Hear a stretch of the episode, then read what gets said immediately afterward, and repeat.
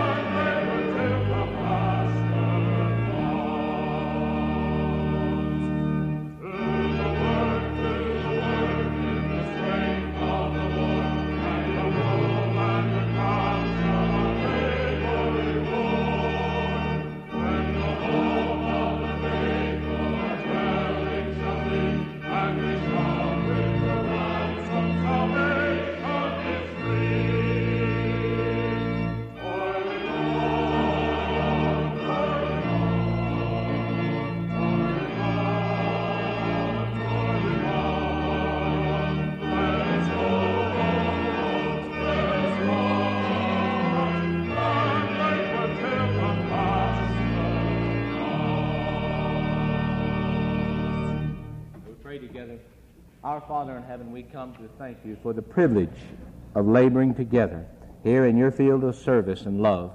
And this morning, on behalf of each and every teacher and worker of our Sunday school, I know I express our profoundest appreciation for your calling on us and instilling us with thy Spirit to be leaders and to work and to serve you. And Lord, for each and every one gathered here this morning, as we are born-again believers and know that we have a place of service and ministry in your kingdom's cause, we give you thanks that you have given us and blessed us with that privilege. Now we pray for strength to complete that task in your name. Bless us as we gather together here in your house. Bless us with your Spirit and strength and guidance, that we may truly go forth rejoicing in the Lord. For it's in his name we pray. Amen. We'd like now to welcome those who visit with us on this cloudy day. As I say, it's always nice to welcome folks on a cold, wet, cloudy day, because it's always so warm and friendly inside the Lord's house. And so this morning it's a warm, friendly welcome that we extend to each of you who visit with us. And we'd like to recognize you. Our men here at the front have some visitors' cards, and I'm going to ask them to stand. And as they do so, if you are a visitor, as they come up the aisle, would you raise your hand up real nice and high so they can see you and give you one of our cards? We ask that you take it and fill it out. Drop the information in the offering plate just a little later in the service. This way we have a record of your visit. We can remember you in prayer and share a word with you about our appreciation of your coming. Let me urge you to be a part of the service, singing, praying, and participating in the Bible proclamation. And you'll enjoy the fellowship and the spirit of worship as we're gathered here in the Lord's house today. It's always a blessing to have you with us, and we look forward to you visiting with us again. Now, Brother Mac McCarley, our Sunday school director, has our Sunday school report. Thank you, Brother Norman. We're glad that you're in the Lord's house today. We hope that you came at the Sunday school hour to study and share in the worship and in the study of His Word. Everyone that did not receive a telephone call sometime since Wednesday inviting you and encouraging you to be in Sunday school this morning, would you just lift your hand right now if you did not receive a telephone call? All right, Sunday school faculty, look around. I told you Wednesday night we were going to do this. See who didn't do their job. Were you supposed to call me? Sir? Were you supposed to call me? I did call you. Didn't I call you? Well, I saw you. I didn't hear you call me. In all sincerity, we invite you to share in a reaching arm, sharing Christ with those round about you. Always delighted to have visitors in our Sunday school program, 18 this morning, total attendance of 868. Invite someone to come with you next Sunday, for we need them here. They need to study God's Word. Thank you, Brother. We've learned of the death of one of the church family members' parents who's passed. Brother Emory King, the father of Mike King, one of our church members, passed away. His body is at the East Chapel of the Chattanooga Funeral Home, and the graveside service is scheduled for 10:30 tomorrow morning. I know you'll want to go by this afternoon, this evening, to express your Christian concern to Brother King and his family in the death of his father. We have two announcements we would share with you.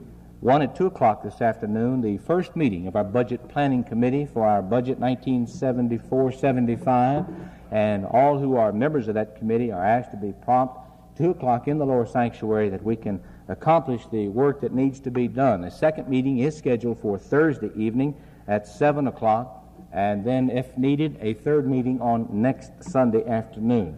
I know we'll be working diligently to complete our work before that time.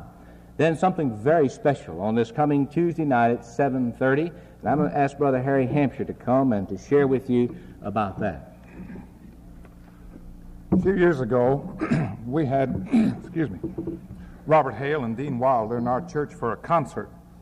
Those who were in attendance were so excited and were thrilled that they were in attendance that night. Others who did not come expressed their regret after they've heard the other people talk about them. Now, if you miss Tuesday night, you're going to miss a wonderful spiritual blessing. These two men are fine singers, and yet they will present a program of gospel music as well as, we say, classical music that I know will stir and thrill your heart. Their accompanist is Mr. Ovid Young. They will be here Tuesday night, 7:30 in our sanctuary. Please, I urge you, do not miss this wonderful treat of sacred music by Dean Wilder and Robert Hale, Tuesday night, 7:30. Thank you. There is no charge for the service, of course. I know you'll want to bring your friends, your neighbors, because there's an opportunity of the witness of the Lord coming through song. And perhaps you have someone you've been witnessing to or sharing the gospel with here in these past months or weeks. Bring them. And I know that their hearts will be touched with the wonderful spiritual singing of Hale and Wilder.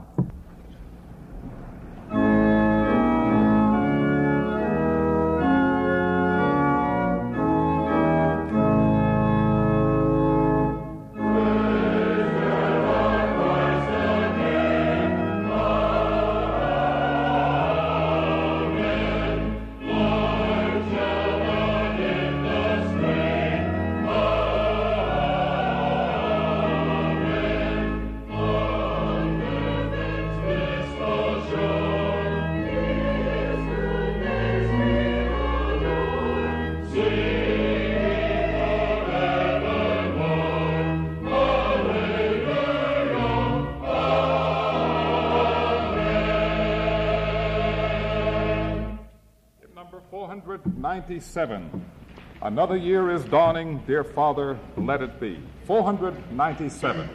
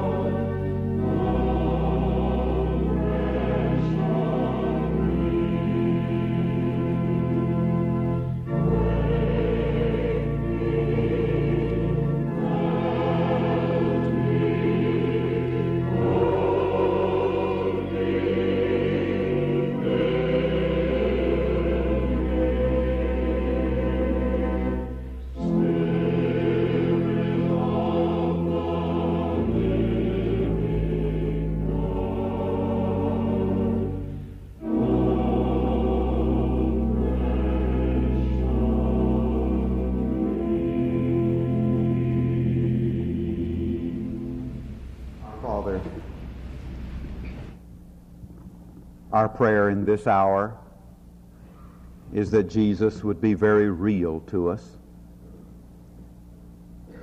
that the presence of your Holy Spirit in our midst would stir so that we might know the truth of your word and have a new courage and a new zeal and a new enthusiasm for the things of the kingdom. We rejoice, Father, in the blessings that you have given to us as individuals and as a church. And we rejoice that you give to us the high privilege of service in this, your church. Lord, we pray that we might be men and women of faith, dedicated above all else to the honor and the glory of the name of Jesus. We pray as we gather that you would use us. We pray, Heavenly Father, that those in places of national political leadership might be open and receptive to the stirrings and to the leadership of your Spirit. We pray, Father, that there might be across our land an examination of priorities, and that there might come genuine confession of our sins and a renewal of a public dependence upon Thee. We ask Your blessings, and we ask that You would strengthen us in this hour of worship. And Lord, we pray that this hour would bring joy to Your heart. And we ask it all in the name of Jesus. Amen. Number 41, To God Be the Glory, Great Things He Hath Done.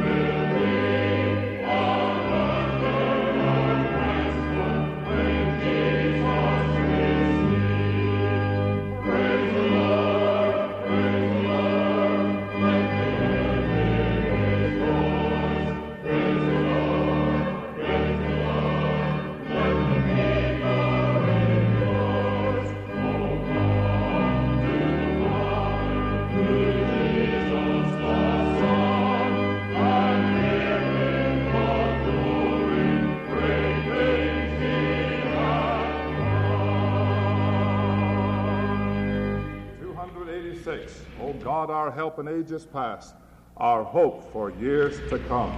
286.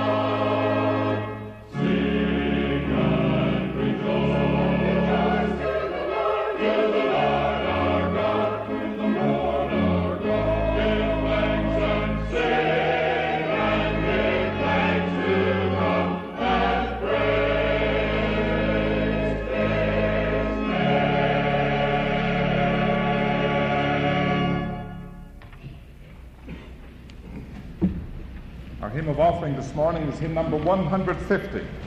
And as we stand to sing, our brethren will prepare to receive our morning tithes and offerings. Let's stand.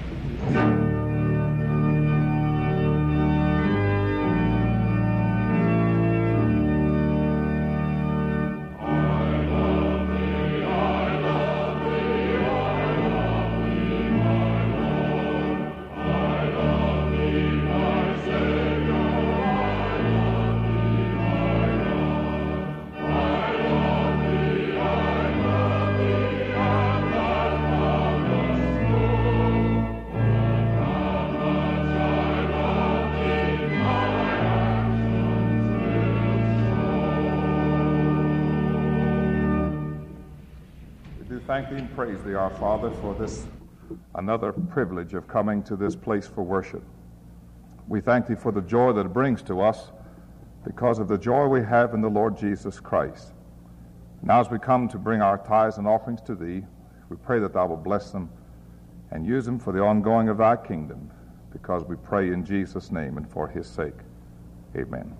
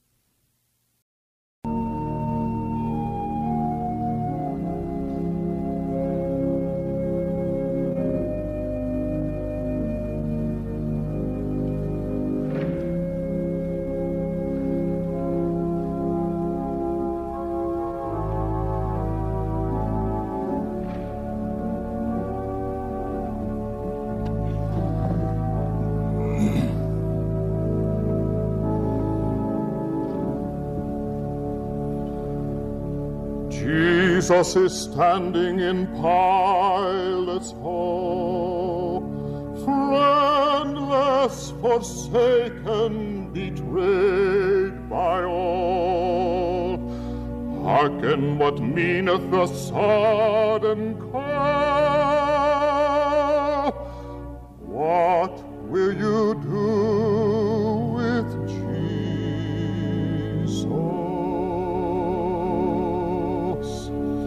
What will you do with Jesus? Neutral you cannot be. Someday your heart will be asking, what will he do?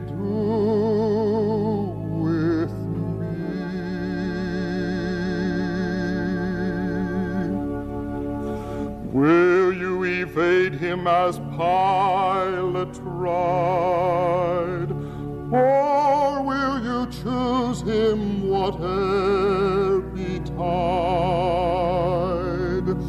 Vainly you struggle from him to hide. What will you do with Jesus?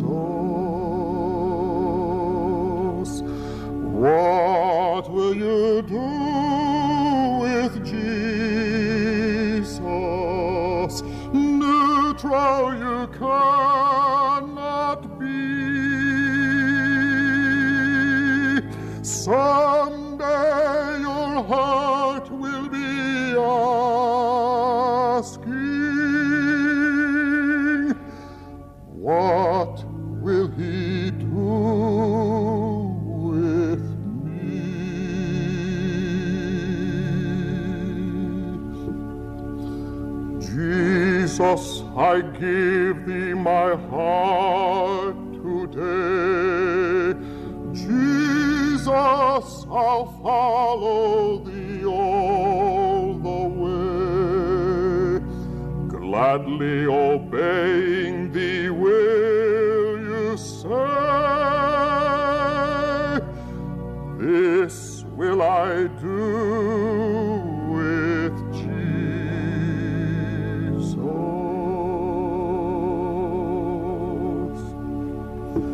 What will you do with Jesus? Neutral you cannot be. Someday your heart will be asking, what will he do with me?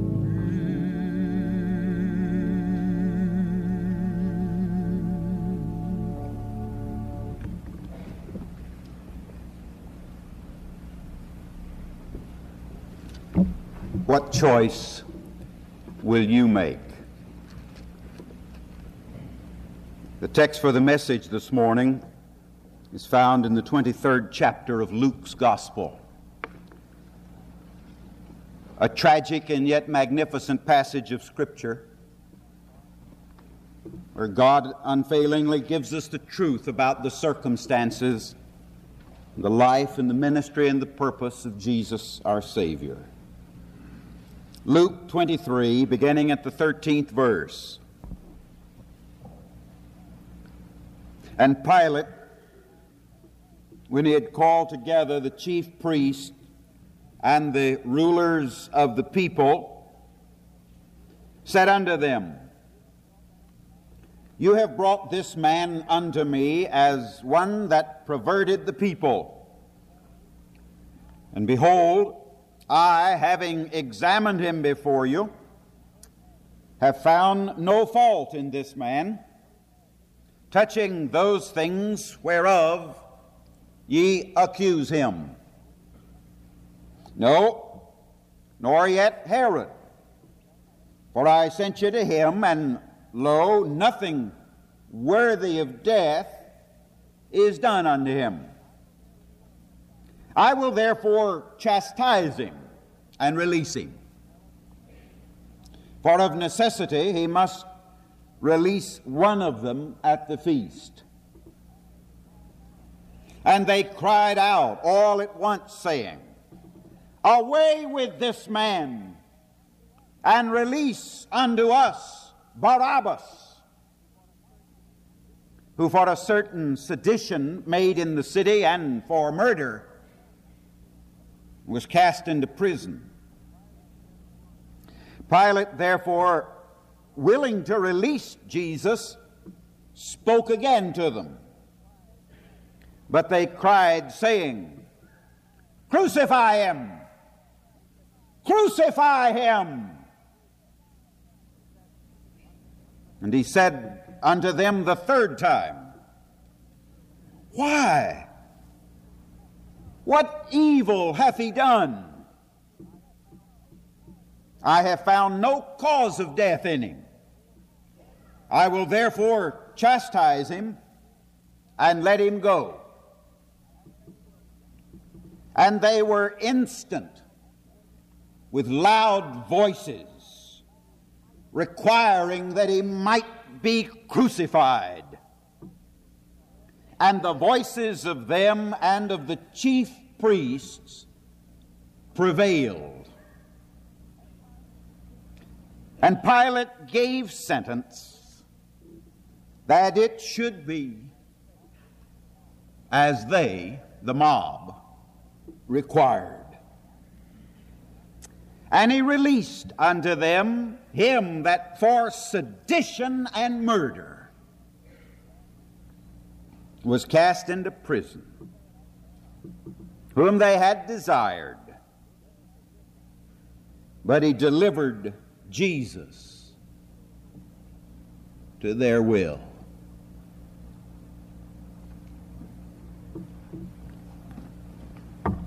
Pilate became guilty of judicial murder. The phrase "willing to content the people," he set a criminal free, and he crucified the Son of God. The scene is amply spread for us by Dr. Luke in one of those 7 illegal trials. Pilate had determined in his own soul, as the representative of the Caesar of Rome, as the only man who had the power and the authority to give the death sentence, that Jesus was there on a trumped-up charge. But in order to make some show, he would have him flogged publicly and then turn him loose. But this did not satisfy the religious bigots. This did not satisfy the order of the high priests. They demanded his crucifixion.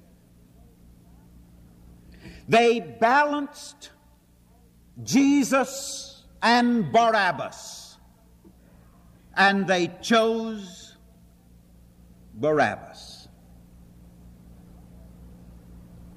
Have you ever been in the midst of a crowd gone wild? We have shared remotely in the agony and the tragedy of such experiences, remotely by the means of television, most of us. Occasionally, some of us might have found ourselves to be in that unhappy situation where a mob, like dry straw fanned into the flames, has become something wild and menacing and dangerous. This was the situation. Logic could not prevail. Cool heads could not have their way. Rationale had no place. It was the movement of the mob, and voices became hoarse, calling out into the wind, "Crucify him! Crucify him!" 3 times the governor, the military chief, tried to put a little bit of reason to the mob, but the mob would not be reasonable, and they demanded that Jesus be crucified. And so the governor, reading the consensus, the governor leaning over his shoulder to his counselor and saying, "What does the latest Harris poll have to say? Give me the latest reading from the Gallup poll. We'll make our decision according to the mob violence. What does the mob want? That's what we'll do." And so, as was the custom to temper justice with mercy, to release a prisoner under the people at the Passover feast, putting Barabbas on one side of the scales and Jesus in the other. He went along with the mob, and he released Barabbas and sent Jesus to be crucified. What do we know about this man that the mob chose instead of Jesus? Well, we know that he was of an illustrious family. Barabbas, son of the scholar, son of the master, son of a father. This is what his name means. Here, a young man had had the opportunity to grow up in a religious home. Barabbas had known from his earliest days the stories of the Jewish history. He had no doubt heard his father, a distinguished leader of the people, read from the historic literature of the Jews, and he knew of the glorious past and of the marvelous history. No doubt, as a son of a distinguished father, a leader of the Jewish people, he had often made his way to the temple. And so he knew the Psalms and had sung them. He had read and studied the devotional literature. He knew what the prophecies had said. He was not an ignorant somebody, but he was of a prominent name and a prominent family and a prominent father.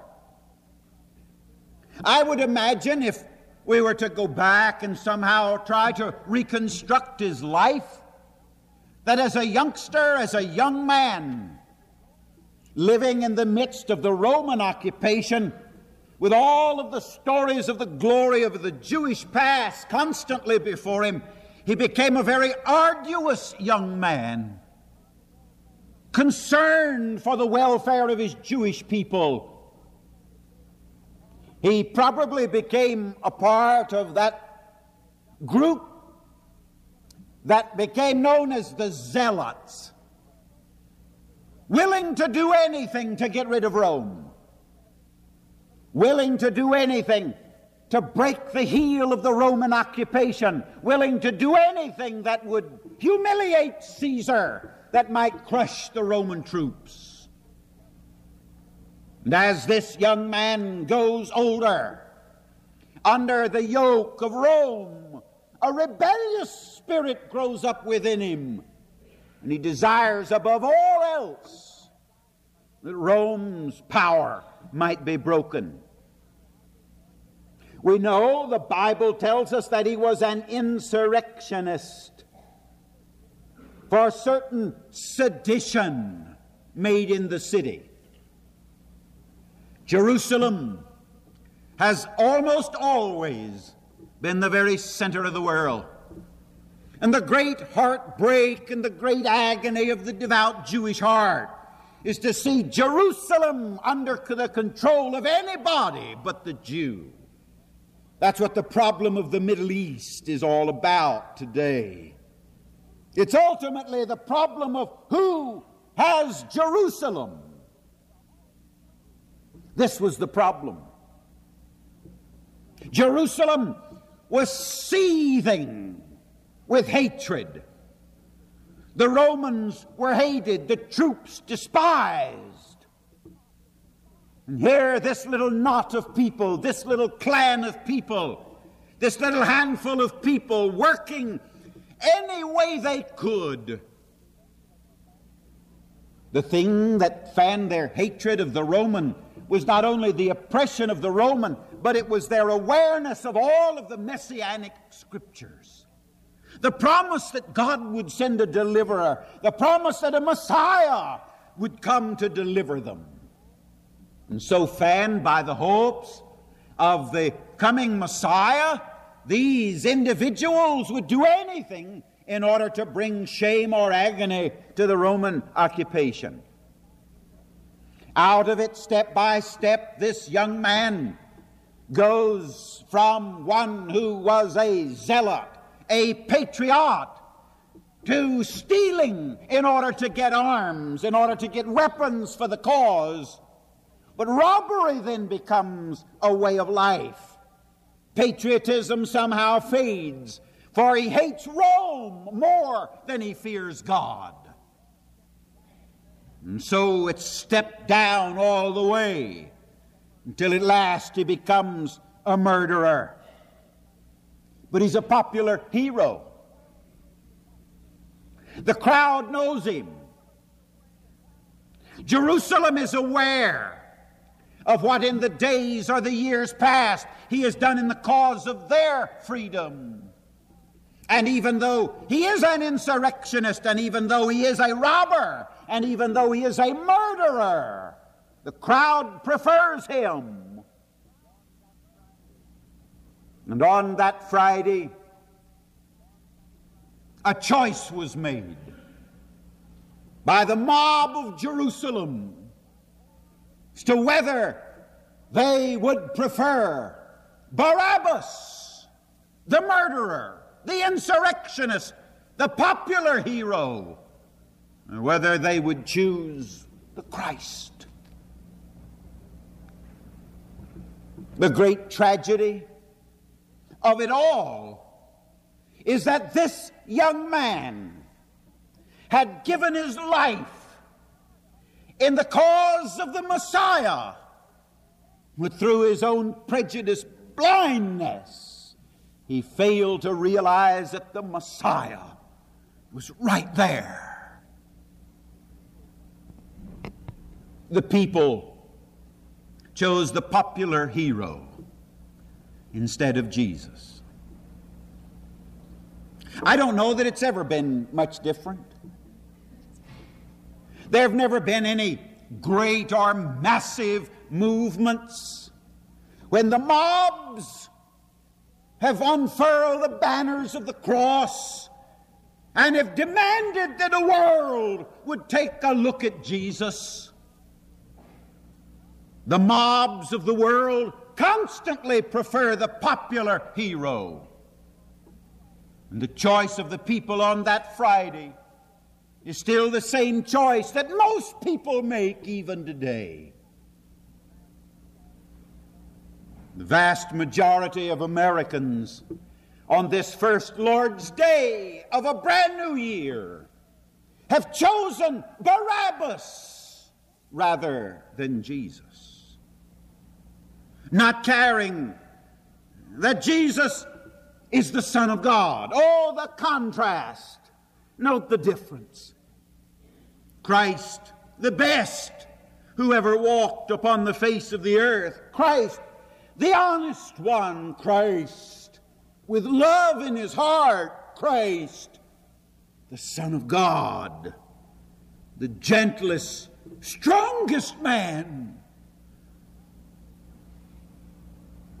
But they chose Barabbas. How many times in your life, how many times in my life, having been confronted with choosing to walk the way, to live the way, to give our moment's decision to the way of Barabbas or to the way of Christ, how many times have we chosen Barabbas? Here, this young man was a terrible individual, while Jesus is the Prince of Life. Barabbas was an insurrectionist, while Jesus is Emmanuel. Barabbas was a robber, taking that which did not belong to him, while Jesus is the Redeemer, giving. Barabbas, the schemer, while Jesus is the Savior.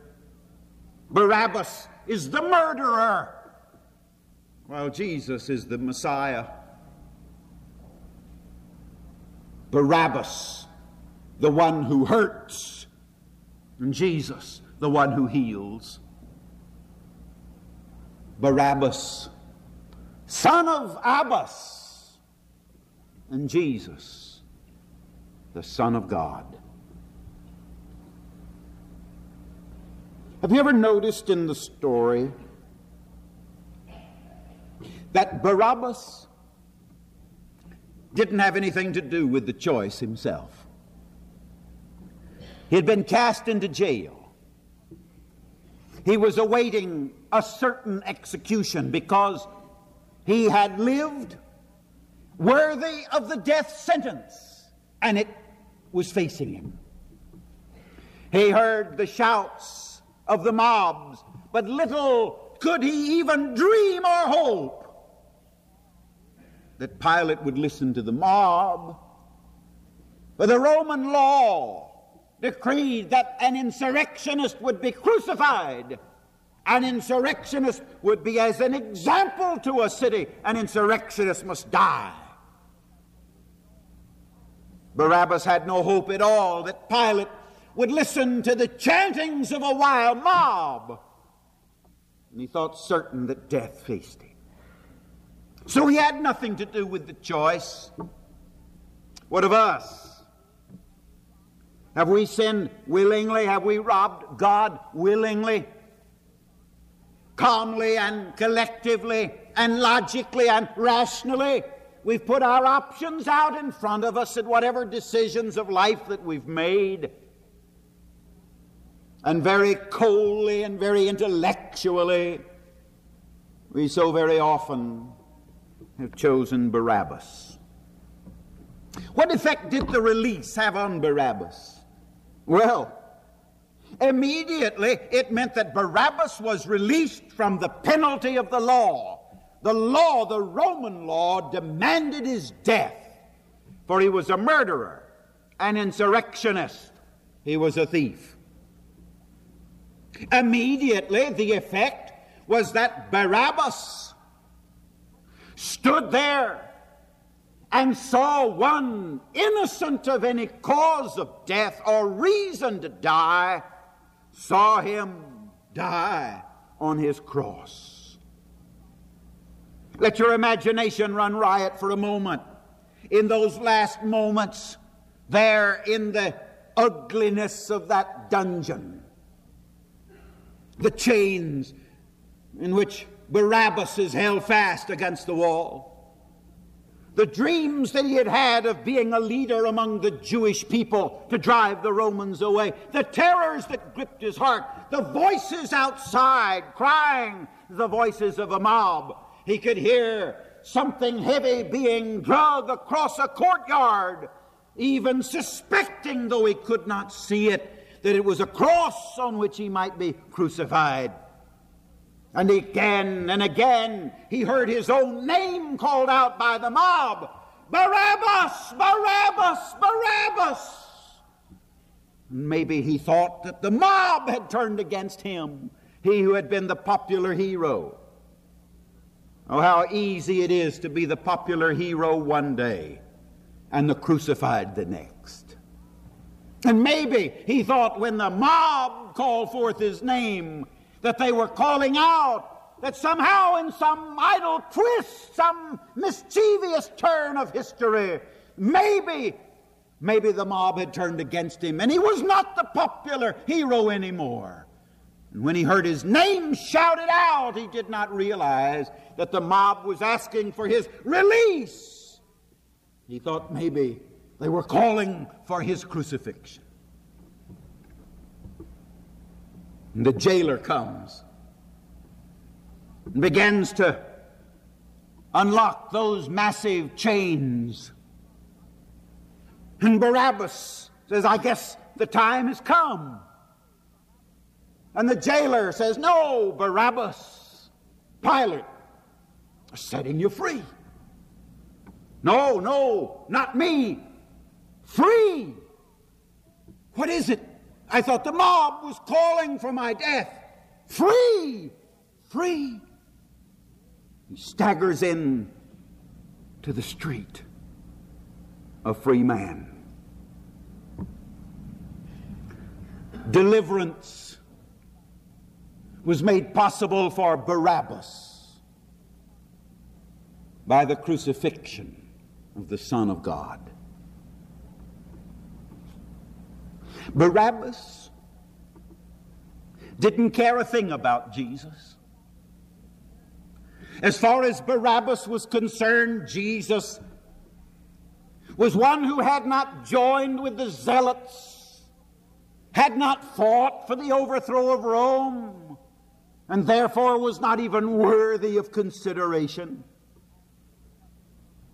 Barabbas asked nothing of Jesus, and yet Jesus provided him with his freedom. Isaiah spoke the word beautifully 700 years before that event, when Isaiah said, by his stripes we are healed. I don't know what happened. I don't know if Barabbas went out there and watched as Jesus was crucified. I don't know if he saw the darkness that God sent upon the face of the earth at the midday hour. I don't know where Barabbas was when the Messiah was crucified. But maybe he saw him. We have no record of his activity from that time on. But Jesus died for Barabbas, and Jesus died for Bill, and Jesus died for Mary, and Jesus died for Philip, and Jesus died for Rebecca, and Jesus died for Ralph, Jesus died for Harry, and Jesus died for Bob, and Jesus died for Doug, and Jesus died for Ann, and Jesus died for you. On the cross. You can live all your life if you want to. And you can live and make every decision and die at last as though it hadn't happened. But it did happen. The death of Jesus meant that he died in your place and mine. What choice are you going to make? Like a mob, seeking out the popular heroes of the day, to choose whatever Barabbas looms on the horizon? Or will you choose Jesus, the Son of God, and accept what he did? Accept what he did for you in your place, and come asking his forgiveness and receiving his love, and making every choice in the light of his love. What choice will you make today? The way of Barabbas or the way of Jesus? Whose side will you declare yourself to be on today in 1974? On the side of Barabbas, who will steal from your life, or the side of Jesus, who will be your Savior? The choice is yours. yours to make now. Barabbas or Jesus? Heavenly Father, too many times we've made the wrong choice. Too many times, Father, in the matter of our work, our vocation, how we earn our living, in the way that our influence is shown and known, the way we've lived, the words we've spoken, the way we've handled our business. Too many times, Lord, we've chosen to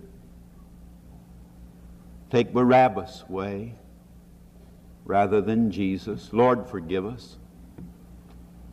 And by your Holy Spirit, for Lord, we have no light unless you give it to us, and no strength of the Spirit unless you share it with us. We ask of you an empowering by your Holy Spirit and fresh light upon our lives, that we might make choices that would be honoring unto Jesus. O Lord, we pray in this hour, in this moment, that if there's a single person in this congregation, Lord, who up until this moment has chosen to live the way of Barabbas and rejected Jesus, that the choice would change, and that hearts would be open to receive what Jesus has done. Help us to declare ourselves for Jesus. We pray in his name. Amen. Hymn number 229. Jesus is tenderly calling today. You've made your choice. Will you declare it? For Jesus, to live for him, to serve him, to be baptized as a witness to your faith in him, to take your place in this church family, in this New Testament church, as one who publicly chooses Jesus as the way of life. We welcome you and we urge you to come, publicly declaring your allegiance as we stand and sing.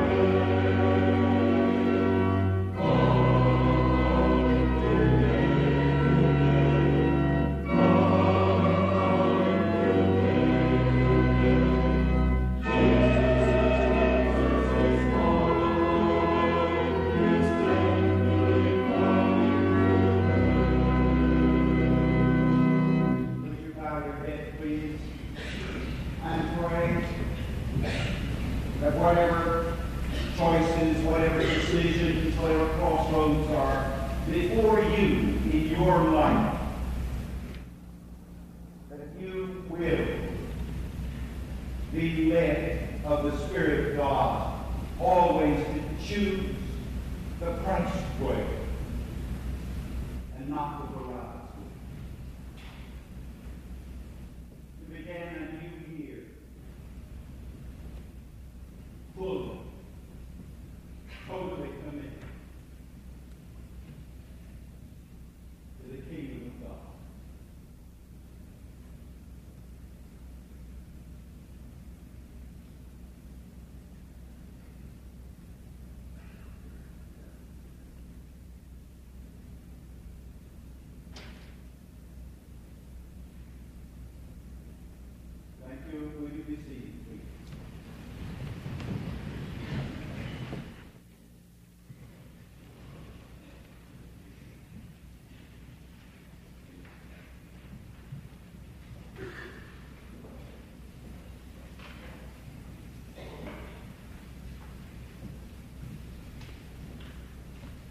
Delighted to welcome into our fellowship this morning, Ms. Martha Clark.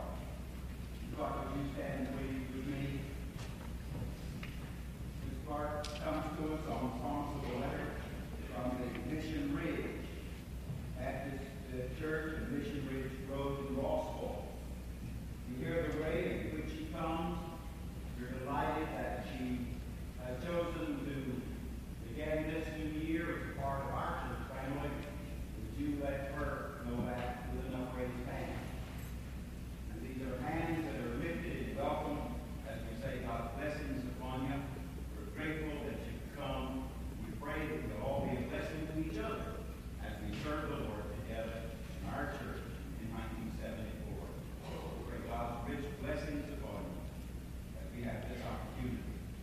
After the benediction, you'll all come and to give to our personal word. Welcome into the fellowship of our church and share with her that we'll serve him together as he is no end. Now may we stand for our benediction.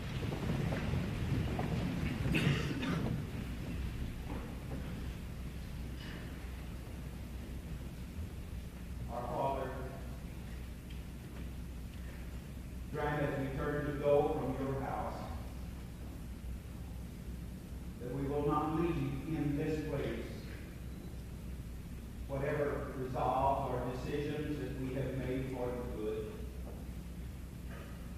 But Lord, help us to make this hour that we spend to be a springboard for the way that we will live the rest of this day. Our Father, we pray for Mike and for his family, in the sorrow that is theirs. We pray for other members of our church family where sorrow has come in recent days. Lord, we come to you with the prayer that you would lead and guide in the budget planning of the afternoon, in church training tonight and in the evening hour, that in every way our lives might reflect the choices that we've made, and may they be the right choice that we choose. Bless this one who has come to our fellowship. Lead us by your Spirit. And this is our prayer.